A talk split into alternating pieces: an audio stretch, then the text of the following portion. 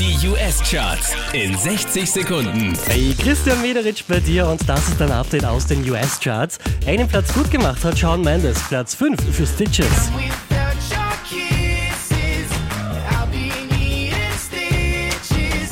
Letzte Woche auf der 3, diesmal auf der 4. The Weeknd, The Hills.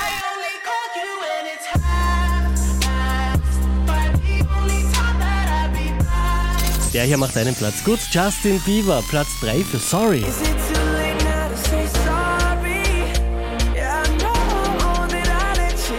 Unverändert auf der 2, das ist Drake und Hotline Bling.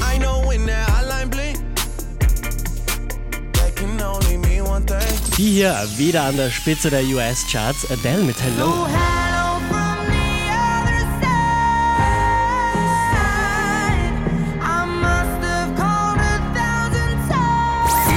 Charts auf charts.kronehit.at.